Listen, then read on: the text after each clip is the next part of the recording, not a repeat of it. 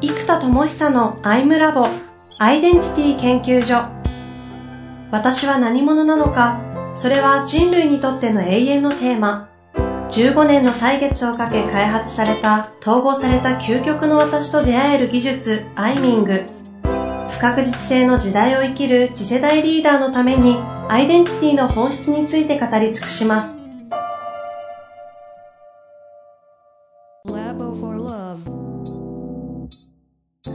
こんにちは、遠藤和樹です。生田智久のアイムラボアイデンティティ研究所。生田さん本日もよろしくお願いいたします。はい、よろしくお願いします。さあ、あ今回はね、えー2回にわたる意思の、意思について、アイデンティティへの意思というところから、その意思の、なんていうんですか、磨き方というか、意思の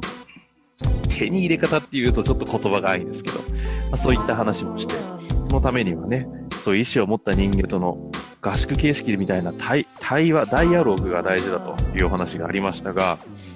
その話を受けての、これからの働き方みたいな話を今回はしようということですよね。そうですね。えっと、この辺が、改めて意思というテーマで、もう一回この僕、自分が考えてた働き方の形を編集し直すと、ほうほうほう面白いですね。今までほら、アイデンティティって切り口でやってきてるじゃないですか。でも、はい、意思あるアイデンティティっていう概念でもう一回切っていく。うん、そうすると、まあ今やっぱ自立分散型循環組織と呼んでいる、えっと、サイクラシーと呼んでるモデルがありますよね。これまあ、まだまだ全然僕自身も機能させきれてなくて、うんうん、ただ、えっと、開発の一流のチーム、天才プログラマーとかの組んでる開発チームでは機能してるなと思ってるんですけど、ほうほうほうほう。まあ、ちょっとそのあたりも含めて、あの、話をできればなと。いいですね。うん。で、なんで自立分散型循環か、まず自立分散かというと、はい、えっと、最近流行ってるティールとか、えっと、ホラクラシーっていうのは、どちらかというと、意思決定を全体に持たせるというか、分散化して、えっと、なんていうのかな、全員意思決定みたいな方向に持っていく形があるじゃないですか。はい、はい。で、えっと、僕が考えて、まあ、そういう意味では組織の中でっていう意味ではそれちょっと近いんですけど、意思決定権を下げる、リーダーとの意思決定を下げる方向で調整を取る、全体を上げるっていう形で。でも、僕が考えたらむしろ、そういう意味ではちょっとニュアンスが違くって、個々人の意思意思というものを100%解放し尊重しってやった場合、この意思決定を最大化するまあ、今日この来週ハワイに行くでもいいですし、いやー、今月この事業を集中しますでもいいですし、まあ、責任があるものを放り投げるとちょっと話が違いますけど、ただ、もしそうであるならばそこに筋を通すということも含めて、本人の意思で、うん、やるという、やっぱ自己決定、自己意思決定みたいなものが最大化される形っていうのがやっぱり理想だと思うんです。ほうほうほうほう。で、そうなっていくと、ちょっと僕の考えは、なんだろうな、まあ、同じかもわかんないですけどね、ちょっと僕、ティールとか、ホラクラシーとか本も読んでないからあれなんですけど、えっと、むしろ組織を細分化していく方向、まさに系統となるも牛語となるなかれっていうことわざがあるように、はあはあ、牛語になる形、例えばいい会社があったら買収してどんどん買ってっちゃうと、どんどん牛語化しかねないじゃないですか。うんうんうん。吸収合併だとよりそうだと思うんですね。その会社を残して、M&A だったらまだいいと思うんですけど、その社名含めて吸収、吸収だったらと、どんどん牛語が増えていく。うんうん。じゃなくて、むしろ、系統100みたいな形で、鶏100匹組織みたいな方が多分強く、強くってというか、次の時代がそうだなと思ってる感じがしていて、うん、うん。子会社にするぐらいだったら、もうその会社が独立した系統状態をキープして、なんか3人ぐらいの会社が100個ぐらい連なって、300人の組織でインパクトを出してるみたいな、うん、一人一人がもう意志を持った鶏の頭状態で、だからある意味カオスなんですよ。一人一人どう意思決定するかもよくわからないし、でも、意思がなかったらそれぞれが、まあ物理的に飯も食えない状態になりますから、そう、だから強制的に意思が発動するし、意思100%持ち続けて、自分に意思決定権が100%ある状態っていうのがそれだとキープできるから、うん、うん。まあ昔タンカー型の組織からモーターボート組織って呼んでるモーターボート船団って言ってたのと同じなんですけど、9号じゃなくて鶏100匹の方がなんかちょっとテンション上がるなっててて、モーターボートって多分イメージがつきにくいと思うんですよね。じゃなくて、100匹の鶏がわらわら、ブワーってその辺を突っ走ってる感じ。カオスや、カオス。そうそうそう。なんだけど、そのカオスによってなんかわかんないけど、その集団が目的達成してるみたいな、は一頭の牛を動かそうとすると重いしでかいし、引っ張っても動かないし、なんだろう、わらわらって動けないじゃないですか。あ。うん、スピードも遅そうですし。うーん、てか鶏100匹なんだけど50匹どっか行っちゃったみたいなんだけど、でも50匹がなんか、目的に到達したことで、大外から他の50匹が別ルートで登ってきてて、あ、俺らも着いたよ、みたいな。しかもこっちから行くとこういうだからめっけてさ、マジかみたいな感じで、なんか頂上で、それらがまたシナジーして、オッケーじゃああっちの山行きたい人とこっちの山行きたい人、オッケーみたいな感じでバッと分散していくんだけど、なんか意志を持って同じような北極点目指してるのか、なんかね、わらわらわらわら人が増えたり減ったり、それぞれの鶏も大きくなったりちっちゃくなったりしながら、こう、だからイメージこう7人の侍とかアベンジャーズみたいな、はいはいはいはい。10人未満ぐらいの、だ漫画とかってそうじゃないですか。だいたい4人とか5人のパーティーだったりしますけど、その、会社というよりもパーティーみたいな感じが近いのかな。うん。で、それは法人格を持ってたり、あの、個人事業の屋号だったりするんですけど、うん、なんかそういう、こう、よりプロジェクト型、プロジェクト型っていうとね、ちょっとね、プロジェクトを飛び石のようにステップするイメージがあるんで、もうちょっと意思を持って目的が共有されている、100匹の鶏みたいな進み方があって、うん。で、今おそらく研修業界とか IT 業界ではこういう働き方が増えてきてると思いますね。うん。うん。そう。なんでその意思を最大化する意思を持ったアイデンティティという器に対して意思が入ってて、この意思が100%解放できる状態ただその意思には自己責任ですし、リスクもセルフテイクしなきゃいけないので、それは重いですけど、うん、でもそれ以上の意思がやっぱりある集団集団っていうか、鶏集団。鶏集団。なりたいような、なりたくないような。そうそう。コケコケ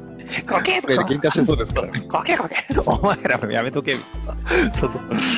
う。でもそれも含めてね、なんか、うーん、やっぱ組織ってどうしても上からの意思決定が、いや、例えば戦略的な思考なんてね、なかなかできないから、よくわからんけど、経営戦略いろいろ考えた結果意思決定するものやっぱ従った方が、やっぱり組織って順当に動くと思うし、そこにみんなが、いや、それ違うとかガタガタ、なんか言い始めて、まあ、大事なんですけどね、それも大事なんだけど、みんながごちゃごちゃ言い始めちゃうと、やっぱ指揮系統が回らなくって、結局じゃあその説得コストとか理解コスト、納得コストが組織に膨大に広がって、いや、納得できませんとかっていう人が、じゃあ納得してないだ、成果出ないじゃんとか、じゃあその成果って会社が抱えてるよねと。でもそれって結局、最後の最後は顧客の価格の方に跳ね返るじゃないですか。ということが結局起きちゃうから、うん。どうしても一定レベル納得感のあるなしじゃなくて割り切って組織人としてやりましょうっていう方向に持っていかないと、コミュニケーションコストが多分増大しちゃって、組織って回らなくなっちゃうんですよね。うん。もしくはそのコミュニケーションコストを吸収できるだけの粗利がむちゃくちゃある会社。あとそのディスカッション創造性が成果につながるような人物、リーダー層が多い会社とかできるんですけど、多くの場合はなかなかこのディスカッションとか創造的活動が成果になるかってちょっと難しい。あの、将棋の素人100人僕も含めて集まって、羽生さんと合議制で将棋やったら、羽生さん一人のが強いじゃないですか。そりゃ、羽生さんが僕らを育てたり、いやいや、だからそうじゃなくて、とか、なんか説明するコースがもうちょっとめんどくさいから俺に打たせろみたいになるから、やっぱり知識労働って、卓越性のある人とそうじゃない人だと、もう、い一人対100人でも100人が手も足も出ないっていう世界になるんですよ。やっぱそう知識労働とかコンテンツとかコンセプト、企画、戦略っていうのは結構そういう側面がありますから、そこのコミュニケーションコストってやっぱり、ね、羽生さんが やつら、もうおお終わんねえよってなっちゃって、いや、俺ここ歩がいいと思います。いや、ここ飛車こっちって。いや、なんかそうやって飛車、飛車ちょっと強いけど、ここでこうやってこうやってやると、おい、死ぬでしょとか言って、なんか、イラついちゃうと思うんですよね、羽生さんでも。100人がごちゃごちゃ言ったら。しかも素人。中途半端なセミプロとか。うーん。でもその世界だとわきまえるじゃないですか。うわ、俺全然次元が違うみたいな。そうですね。でも一般的にはここがわからないですよね。だからどうしても、リーダーの考えは違うとかなりがちなんですけど、いや、その気持ちもわかるんですよ。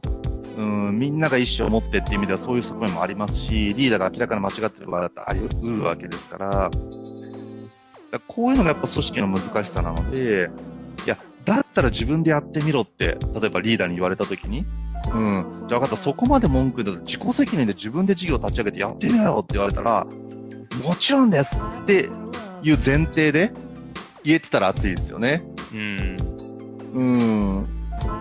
ぐらいお互いが、じゃあこれ失敗したらこの事業の借金自分で背負うって言われた時に、いや当たり前ですよ。みたいないや、その彼うまくいったら僕株くださいねぐらいの、そのぐらいの交渉するぐらいの意思うん。うん、なんかそういうこう、なんていうのかな、意思を持ってやりきる。うん。ということが双方に起きる。これはあの、生田さんの、こう、見え、見えてる世界からすると、今すでにいろんな、まあ、いわゆる上場企業でインフラ整えてるような安定した企業が存在するのはありつつの、こう、そういった自立分散型だったり、えっ、と、ホラクラシーではなくて、なんでしょう、ティール、ティール？あれえー、じゃなくて、あの、生田さんってサイクラシー。あサイクラシー。サイクらしいですね。みたいなモデルでの、そういう、こう、鶏100匹船団みたいな感じも増えてくるし、ここの全体感としてはどういう捉え方なんですか？えっ、と、全体感でいう意味で言うと、やっぱりインフラとかどでかい会社じゃなきゃできない仕組みがあるんですよ。例えば、たった10人でトヨタみたいな会社は絶対作れないし、ガス会社は作れないしってことなんですよね。うんで、ただこれから起きてくるイノベーションっていうのは、そういう巨大インフラ系の企業っていうのがまさに AI ロボティクスによって、どんどんこう改善が行われていったり、その、人も少なくって運用できるようになるだろうし、うん。うん。で、ただ人がたくさんいなきゃ絶対成り立たない仕組みあるじゃないですか。はい、はい。例えば、デパートの運営って、どんな優秀な人でも10人じゃ絶対回らなくって、もう店員さんがね、1000人ぐらいいないと多分回らなかったりするわけです。うん。そういうふうに絶対的に人が必要なビジネスモデルとかであれば、もちろんそうなんですけども、どんどんビジネスモデルっていうのがシフトしていきますよね。うんなんで、巨大インフラ系に関しては AI ロボティクスで、どんどん進化が起きていき、で、あとデパートみたいなどでかい仕組みから、それこそ Amazon みたいなオンラインショップの方にどんどん移行していきますし、ただまあ、ああいうクラスだとそこはそこで何万人もね、人が必要になりますし、なので、でっかいインフラ企業の役割っていうのは引き続きあるんです。うん。あるんですけども、よりコンテンツビジネスとか企画ビジネスとか、本当にいつも僕が言ってるように、思いついたらおもちゃメーカーだろうとなんだろうと今すすぐ、ちょっとした知識があればすぐできる時代じゃないですか。はい。なんで、ね、アイデア作って、3D プリンターで金型作って、で、それでサンプル作ってみて、よかったらアリババを通じて中国の工場に発注し、で、それ納品してもらったら Amazon の倉庫に置いて、世界中の Amazon で売る。ということがもはや、一個人が3ヶ月でできるって話なんですよ。うん。しかもそれって多分4、50万あればできる話うん。でもこれ昔だったらね、そのじゃあ中国の工場とのつながりって大手商社じゃないとそういうの持ってないよとか、うん。金型作るって1個何百万ですってみたいな、うん、世界ですし、じゃあ世界中に販路持ってるのって。持ってないから商社が世界で売ってもらわなきゃいけない。世界の商社と交渉してあなたの国で売ってくださいって言って、専門、ね、その各国で商社組んでって話ですけど、ね、今本当にアマゾンに乗っけて世界中で売るっていう手がありますから、これが一人で3ヶ月50万でできうる時代。という巨大な組織やつながりが、まあ、インターネットの変革大きかったですけども、社会の大きなシステムを使うことができるようになってる。で、ね、この前も Amazon が、えっと、Amazon で使ってるレコメンドシステム、あなたの商品これおすすめですよって、あの AI はいをはい開放して使っていいっていうことにしたんですよ。それすごいことじゃないですか。うん。そんなの自社で開発しろって無理だよみたいなことを貸し出すわけですよね。でも Amazon はその貸し出しでフィーも入るし、よりデータが溜まっていって、レコメンド機能がパワーアップしていくので、そこに強みをシフトしたわけですよ。はい。はい。はい。うん。そうやって今世界のテクノロジーがどんどん進化していくから、それを僕ら借りられるしかも非常に安価に。一回読み出し、ね、0.01ドルとか、なんかもう1円2円とか、数円っていう形で読み出し使えるので、一回あたりね。なんで、うん、そうなってた時にどんどん少数で大きな仕事ができる時代になるわけですよ。うん。あと、おもちゃ会社がちっちゃい一個の商品極めて好きだったら、それだけを作る会社とかを、たった一人で世界で作って、ね、クラウドソーシングみたいなタイの会社でデザインやって、ベトナムの会社で IT で仕組みを作って、IoT のグッズを開発したら、それを中国のアリババ経由で工場で作って、その IoT のシステムとアプリケーションをまとめて Amazon で世界中に売るということを、多分今の仕組みだって多分4、500万半年でできると思いますよ。ということが、結構大きな企業がやることだよねを、知識とかそういうナレッジを組み合わせる力ですね。コンセプティングができる人であれば、もうできてしまう時代なので、うん、なんですよ。だから、なるほどね。まあ、生田さんご自身が今もうまさにやってることでもあるって感じですね。そう、だから今ね、たった一人なのにそういう規模ができてるっていうことはそういうことなんですよね。あああの、実際に今、ベトナムのその、天才プログラマーの方とかと、その個の意思決定を最大化するような自立分散型での、こう、一つのパートナーシップっていう組み方まさに鶏の付き合いですよね。そうです、そうです動。かしたりしてると思いますけど、なんかこう次回そのあたりの、実際それ、今の概念としてとか、捉えてる世界観としてなるほどなとは思いましたけど、結構それを実体験としてもやってるじゃないですか。うん、うん。で、実は、その天才プログラマーはまだ当時収録をした、は配信してた頃にはですね、まだベトナムにいなかったはずなんですよね。そうですね。私、いつの間にベトナムに行ったんだとさっき思いまして。あの、日本人の天才プログラマーとそのベトナムの、あの、もうむちゃくちゃ優秀なプログラマー、別の人物なんですよ。ベトナム人なの。んだ。あ、ベトナムベトナムそうなんですよ。いやいや、その辺の話もちょっとね、実際どうなんてちょっと聞きたいですね。うん。というわけでね、はい。一旦今回は、意思あるアイデンティティという観点で、働き方というね、話をしてきました。鶏100匹。本当に100匹、はい、牛じゃねえと。まあ、というわけでね、次回もちょっと楽しみにしていただけたらなと思います。はい。はい。というわけで、本日もありがとうございました。はい。ありがとうございます。